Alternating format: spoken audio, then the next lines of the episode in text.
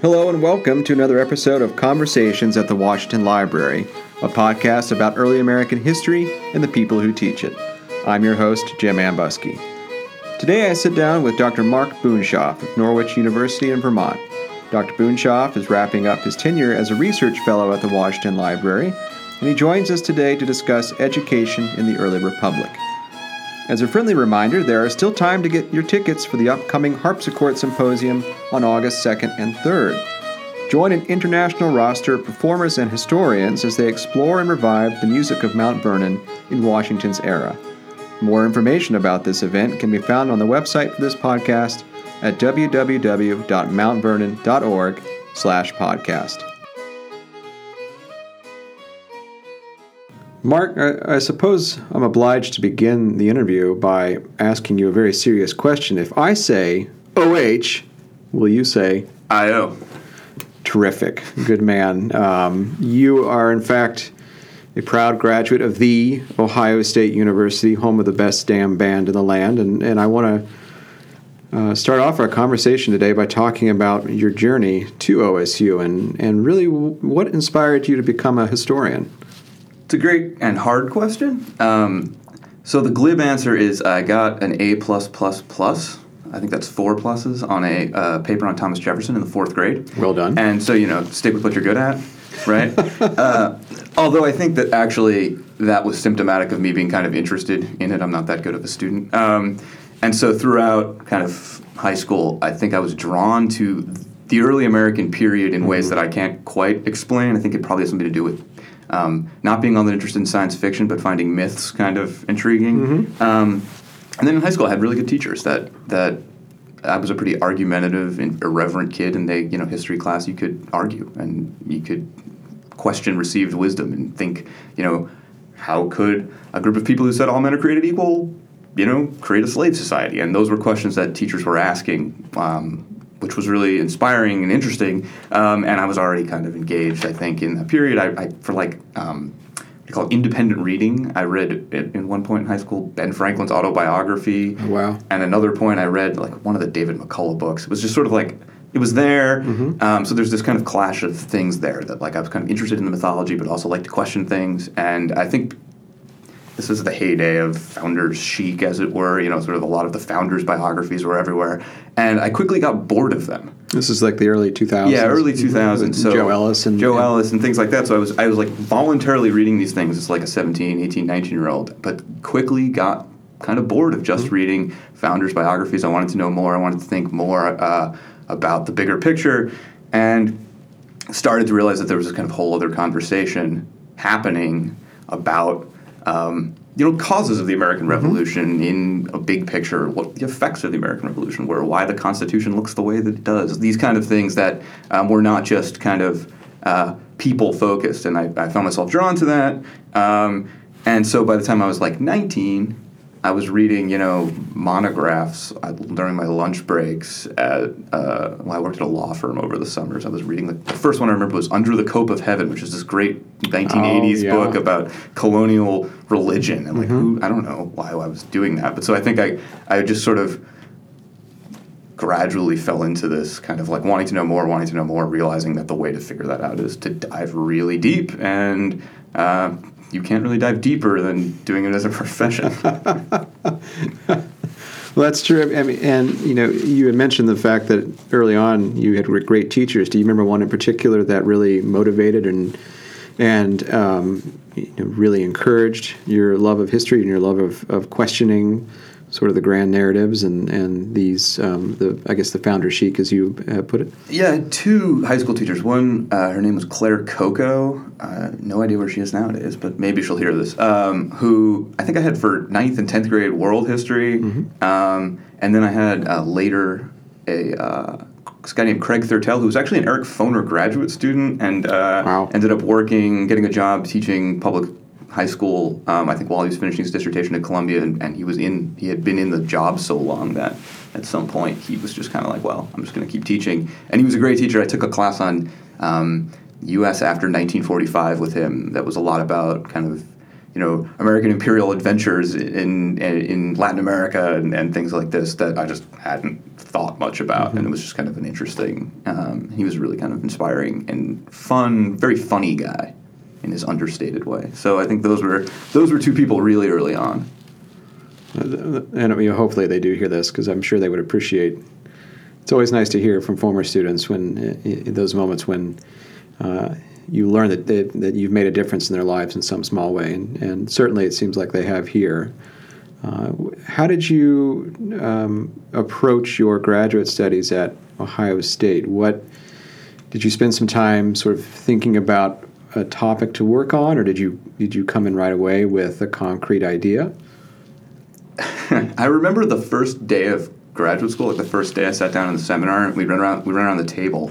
And I was my first day, and there was people in there, second or third year graduate students. Mm-hmm. And so I was the last person to go, just the way I went around the table, and everybody said like what they were working on for seminar papers, or even, they were developing dissertation proposals, and it got to me, and I was like, I don't know why I'm here. And it was just like this, graduate students often talk about imposter syndrome, like you don't belong there, and I day one, there it was. But no, I knew I was interested in kind of political history of the early republic, and that was about it. I had written an undergraduate thesis about anti-federalists and ended up at Ohio State and kind of figured it out from there. But I didn't come in really knowing a specific topic. I was just kind of, time period, some themes I was kind of interested in, and it was nice to have the chance to kind of feel it out. Well, I think imposter syndrome is something that is, everyone experiences at some point in their career, and I still do. I mean, oh, totally. I feel very fortunate to be in this job, but sometimes I think, what am I doing here? How did this happen? I think, for graduate students who might be listening to this podcast, it's okay to feel that way. We have all gone through it, and we still do go through it. But you eventually settled on a topic, and that topic was education. And I want to unpack your book a little bit, not give away the whole thing, because we want people to buy it eventually when it comes out. But you kind of begin the summary of your book with a very lovely quote from Noah Webster, who is the dictionary father of us all. And he, as you say, bemoaned that the United States was, or that the constitutions of the United States are republican, the laws of education are monarchical. So what did it mean to live in a republic where the laws of education were monarchical? So you have to kind of understand the assumptions that go into that quotation. And that is to say that one of the things that made a republic different from a monarchy was that, citizens were not subjects. Citizens governed themselves, and so therefore they needed to be educated. And so there's this kind of current in the writings of the founding generation about the importance of education to this republican experiment, that without a suitable education system to create citizens who can govern themselves, the whole thing's liable to fall apart. And so you see things like state constitutions calling for public schools, the Northwest Ordinance. Jim's from Ohio, so the Northwest Ordinance brackets off parcels of land to fund education in the Northwest Territory. Things like this seemed like absolutely essential, to the point that you might say that without that kind of education, the whole thing was just inevitably going to fail. Mm-hmm. And so what the Webster quote captures, though, is that for the most part, this rhetoric doesn't translate into policy. Mm-hmm. And so in practice, what you find in the early years of the republic is that people are talking a good game about the importance of, widespread access to knowledge sufficient to make republican citizens, but in reality are educating people in really similar ways to how they had before, which is to say they're educating people who can afford to go to school and not doing all that much else for the rest of society. And so if you believe that you can't have a republic without widespread education, it seems really problematic that people are recognizing that, well, we're actually doing that right now. We've created a republic, and we haven't created the education system that can sustain it. And so I kind of wanted to know why that was, why they were building the kinds of schools they were building and not building the kind of schools that seemed to be what everybody and their mother was calling for. So it seemed there's a contradiction in terms there. We are a republican entity, but the only institutions capable of training our future leaders are these elite institutions, and that is, in Jefferson's mind, that would not fulfill his idea of a yeoman republic where, you know, every man takes control of his own destiny in his own government. And so you point out that the Federalists are the individuals who are sort of enamored with European styles of education, and that they really champion these academies. And so what is an academy in this context? What's a good working definition for us? Academy, the good working definition would be a privately run, state-sanctioned, usually through a chartered corporation, secondary school. So just to give you an idea, some of these still exist, the ones that were founded. So Phillips Andover, Phillips Exeter, really famous boarding schools nowadays. Those are, you know, date to 1780, 1781. So that's a pretty basic kind of working definition of what they were. And they offered a kind of, you know, the classics, which would prepare you for more classics in college. They also offered ornamental education, what it was called at the time, but things like dancing, music, French, modern languages, things like that, that, you know, are important for, you know, men of the world, as it were. So they're trying to create not only intelligent leaders, but also leaders who are well-rounded gentlemen, who have social graces, who can move with ease in certain social settings and through political gatherings and whatnot. How does that contrast to what eventually becomes sort of the Jeffersonian model for the, you know, late 1770s authors the bill for the general diffusion of knowledge in Virginia, and he is really adamant about creating primary schools and eventually the University of Virginia as a means to train future leaders not only of Virginia but of the Republic at large. And how are those two in conflict with each other? Yeah, so there's two things in the shift from kind of Federalist education policy to what comes later. One is that Federalists in funding and supporting academies are throwing a lot of resources, actually, public resources and private resources, towards shaping an assumed elite, right? People who already can afford to go to these schools and trying to shape them in their own image and in a way that they like. So part of the critique of these academies is on the one hand who they educate, and then the other is how. So the who is, well, how is educating an assumed elite not just, you know, making an aristocracy look like an aristocracy, right? And then the other side of that is what you teach them, and there's, you know, a question about whether, you know, what is the utility of, why should political leaders know Latin in a republic, right? Like that's a fundamental question, and so what you get in the shift to sort of Jefferson's 1779 plan is a good model. Is it's an effort to not just educate assumed leaders, but to find people who actually have talent and are not just born into privilege and wealth. And so that's why you need Jefferson would say, you need a firm base of public schools that, right, basically teach everyone the rudiments, because then you can find who excel, those who excel at that, and sort of elevate them up, usually through free, tax-supported you know, scholarships, essentially. Go ahead. I would say, so it's about merit as opposed to, you know, birth. Yeah, and that's sort of what the Jeffersonian model is. But then there are those who think that even that is quite not really. It doesn't really make sense that part of what a republic is a representative government, and be representative. Again, it doesn't necessarily follow that your representatives should be educated in a different way from their constituents or have necessarily more education, right? Like, so they're not anti-intellectual. They wouldn't say, as some of these Republicans who would make this argument, they wouldn't say that, you know, lawyers shouldn't be well-educated. Well, actually, they might say that they don't love lawyers, but that people shouldn't be able to follow their kind of educational whims and learn what they want to learn, but that it doesn't necessarily follow that more advanced schooling equals better capacity to represent your constituents. And so, therefore, what you really need is public schools at the ground level that teach you know, the 3 R's, but also like history and the kinds of things you need to know to be a good citizen, but sufficient enough that you could also then represent your fellow citizens, right? If you're just kind of a representative stand-up guy who, you know, went through the regular old public schools that people are proposing, that you should be able to then stand for office and do it really capably. Mm-hmm. And you position this debate as kind of a proxy war between the Federalists and the Republicans for the overall vision of the Republic. Is that an accurate sort of suggestion? Excuse me. Yeah, I think so. I think not to get too into the historiographical weeds, but there's this there's that bad word.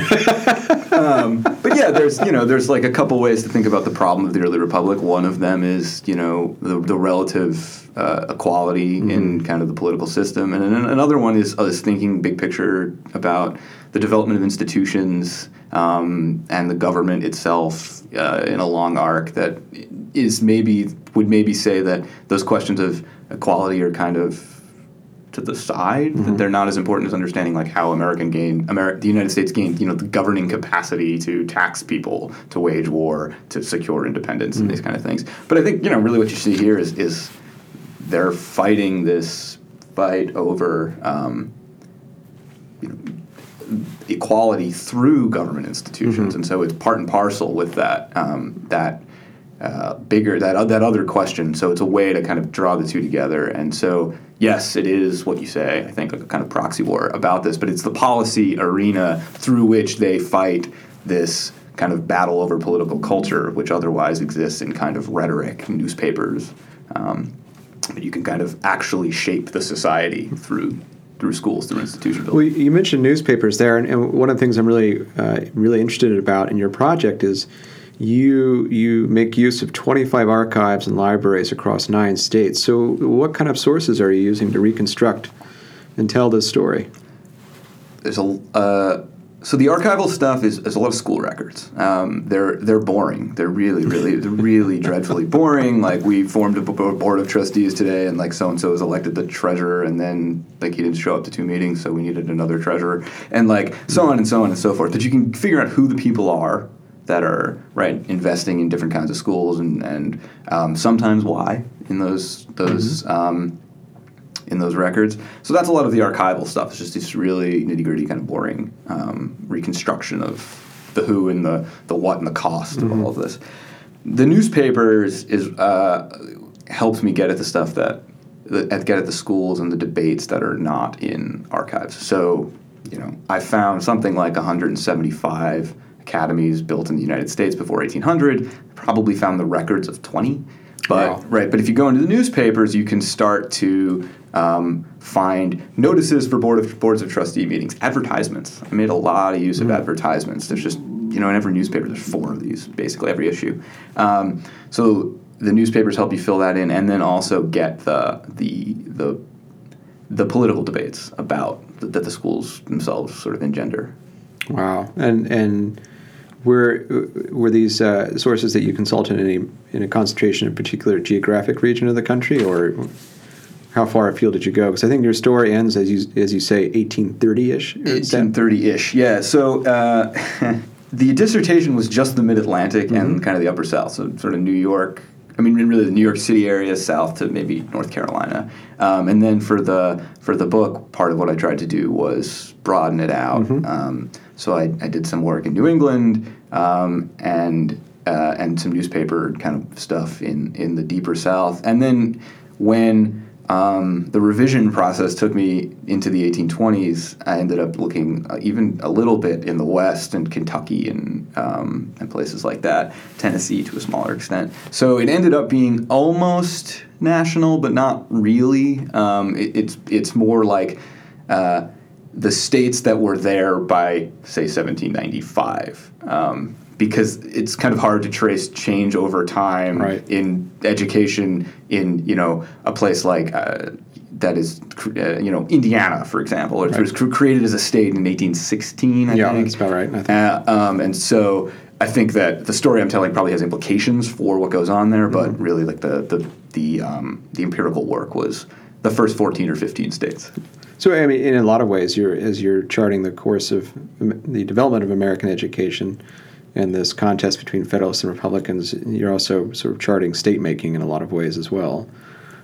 What was something that particularly surprised you over the course of your research? I guess what surprised me was the vitriol with which many of the academies were met, and yet how kind of ineffectual that critique was for a really long time. So there's a this is not going to air before I give my talk, right? It doesn't matter. I'm going to give something away.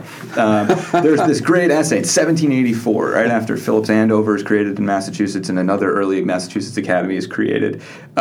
There's an essay in a Boston magazine that basically says, like, if we keep doing this, the government will be subverted from a republic to an aristocracy, like full stop, oh, wow. Right? And people keep making those arguments, yeah. Right? And it's always that overwrought and, like, you know, existential dread. And they just keep doing this year after year. They keep making these arguments, and it's like academies keep getting built apace. And I hadn't really read much about that debate. I mean, to a certain extent, a lot of the rhetoric of this time, mm-hmm. if anyone who's studied the newspaper debates of anything in this period, no, it's overheated. But, right, yeah. But this was still just like the idea that the questions of which schools got, you know, the very limited amounts of funding that were available would lead to that kind of rhetoric was really just sort of bizarre at mm-hmm. first, and then it kind of gave me some, you know, encouragement that I was probably following up something. You were on the right track. Yeah, if they thought this strongly about it, then there's probably something there. Well, as you alluded to at the beginning, you know, these debates that they're having in the early republic really never go away, and they're still with us. And so I'm wondering, how your work in the early republic has helped shape your thinking about our modern day education system. Another really, really good question. So I think the most basic way is that they being the founding generation and beyond, I think thought in more interesting ways about education than we do. I mean, they took so for granted that, like, the kind of education system you design mm-hmm. is tantamount to the kind of political system you're designing, right? So that there's an absolutely integral relationship between that. Whereas now, I think we talk a lot about, like, effectiveness at meeting arbitrary, standardized testing benchmarks mm-hmm. that often have very little to do with civic capacity, right? It's about college and career readiness or something like that. So there's just this more capacious way of thinking about education that is there to this day. I mean, if you think about people often talk about education as a civil rights issue, and that right, 100% right, reflects right. an idea that has something to do with citizenship, and yet the driving force in debates are about effectiveness of schools and things that lose the big picture mm-hmm. in some cases. And then there's the question of what kinds of institutions you build, and there's just a really strong argument for in the period I'm writing about for the need for what we think of as public schools, what they would probably call common schools, and that is publicly funded, publicly supported, almost universal. At this period, we're talking about universal for white men, common to everyone schools, and that if you divide the education system, and that the haves can go to academies, and they can create them through sort of using the state legislatures to give them charters to create these schools, mm-hmm. and then everybody else is left in a different system that you've created a problem because people are not in that's a common institution that is no longer common, right? And so there's a through line here to questions about nowadays, which is sort of like, there are people like local control of education, mm-hmm. except local control can often lead to a lack of common, purpose in schools, right? There are people in in one school that's a quote unquote good school, and then you leave other people in bad schools, again, in quotes. And this often has to do with kind of the structure of the institutions and how they're being organized. The really scary parallel might be that, what I'm talking about are chartered schools right. in opposition to public schools, and we are kind of having a debate now about the purpose of charter schools mm-hmm. As they relate to public schools. Are they public schools? Do they help the public system? Are they in competition with the public system? Do they make it so certain people get access to a better education and other people don't? Sort of who goes to charter schools has flipped from who went to academies in some ways, but it creates similar questions about what happens when you divide an education system and not everybody's in the same boat, and therefore, right, wealthy people are invested in different institutions than not wealthy people, and what does that mean for a republic? You know, exactly. And you know, I can remember, was it 15 years ago, there was the big charter school push and the school vouchers push, and now it seems there's a lot of questions about whether or not that was a wise idea and whether it didn't alleviate a lot of the problems they were allegedly designed to solve. And so, you know, it's very clear, I think, that we have yet to arrive at a suitable answer as the best way to educate our children, unfortunately. And but hopefully your book can help us chart a pathway towards the future. Well, that would be something. How, you know, you teach at Norwich University in Vermont, and so I'm wondering, how do you bring your work into the classroom? How does your work as a professional historian, oftentimes spending months alone in the archives, thinking your own thoughts, how do you bring that work and that experience into the classroom for your students? One of the great things about Norwich is it was founded in 1819, so in my period, and we have a fantastic university archives with 3 professional archivists, and so I teach our department's historical methods course, which actually asks students to go in. Oh, nice. Right, so they're sophomores. I mean, I don't know about you, Jim, but I didn't do archival research until graduate school. I did it in my senior year of college, okay. And that was it. Yeah, so we've got these sophomores, 19-year-olds, and it's a course that teaches them how to write and how to do all these other things, but the main outcome is that they go into the university archives and write a research paper using the stuff. Oh, lovely. Right? Mm-hmm. And so, like, I spent a lot of time in archives of, you know, school archives. So I kind of know how to wind my way through those and can help them find things. So my, you know, years of just, like, immersing myself in boring school records has helped me, you know, teach them how to do that. And so that's a pretty cool bit. Also, I mean, I worked in... before I started at Norwich, I had a 2-year postdoc at the New York Public Library, so I sort of worked in a library and working. You know, you learn a lot doing research, but you also mm-hmm. learn a lot when you're working on the library side, as you well know. And so it right. helps you to sort of demystify things for students. And so that experience too, again, like, translates pretty well toward teaching these kind of research skills, which I think is super important. I mean, for history majors to be able to do and get that experience. So you're going back soon. I think you're going to teach a summer course, just sort of decompress and and think about what's next. But do you have a sense of what might be on the research horizon anytime soon, or are you going to go fishing about to see what interests you? Got a few ideas. My first article was about slavery and the debate over the ratification of the Constitution in New York. Oh, okay. And I don't think I said everything that there is to say about the peculiar way in which New York comes around mm-hmm. to the Constitution. It's the 11th state out of 13, and it only took 9 to get the Constitution ratified, so you'd think it was a sort of no-brainer, but it was really touch and go there for a while. And it's kind of dramatic and interesting story, and I think there's a lot about... there's a lot of political violence in this moment, mm-hmm. and it's not just the kind of, you know, the old way to talk about ratification was it was a great national discussion. It's like, well, there's a national discussion with, like, rocks and bottles and, you know, fire and arson and all this stuff, and that there might be a story there worth telling.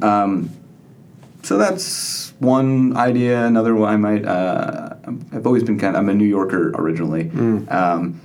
So I've thought about sort of going back and doing kind of local study of the revolution in a couple of New York counties to just sort of, and not even just the revolution, but the age of revolutions, right? Right. Is that a meaningful category for people living in, you know, rural areas mm-hmm. of New York State? Like, how does the French Revolution, you know, affect? Right. From, like, just a farmer, and. Did they even care? Did they even care, yeah. And doing a lot of the research I did on schools took me to a lot of local historical societies, local archives. It gave me a real appreciation for kind of what's there source-wise. That is, that are great local sources, court records, you know, institutional records, things like this that are just, you know, hard to get to, mm-hmm. right? You know, small historical societies don't have research fellowships the way a place like Mount Vernon does, which... you know, it makes sense, but it's unfortunate. It makes it harder to go spend, you know, a month in, like, Ulster County or something. Okay. But there's a value in that. And so my little snapshot trips to all these many libraries made me aware of some of the stuff that's there that doesn't maybe get used as much and could perhaps yield a kind of interesting, fine-grained local story. And, you know, I've got friends and family, like, up the Hudson Valley, so could stay. Yeah, you can couch search while you're going. Yeah, exactly. Well, I think you raise an important point. Is, you know, historical societies often have remarkable stuff that, you know, sometimes, you know, we're not necessarily aware of, and so it's fun to just sort of go and poke in and see what's there. I think one of the best research experiences I ever had was at the Vermont Historical Society. That was delightful. And I wish to go there again. Yeah, you should come visit downtown Barrie. Yeah, it was a great little place. I loved it. Yeah. Well, Mark, thank you very much. This has been a lot of fun. Yeah, thanks, Jim. This was a great time. Great. Thank you for listening to Conversations at the Washington Library, a production of the Fred W. Smith National Library for the Study of George Washington. Our producer and sound engineer is Anthony King. Our theme music, entitled Mount Vernon, was composed and performed by Ginger and David Hillebrand. Be sure to subscribe to Conversations wherever you get your podcasts. Thank you for listening. See you next time.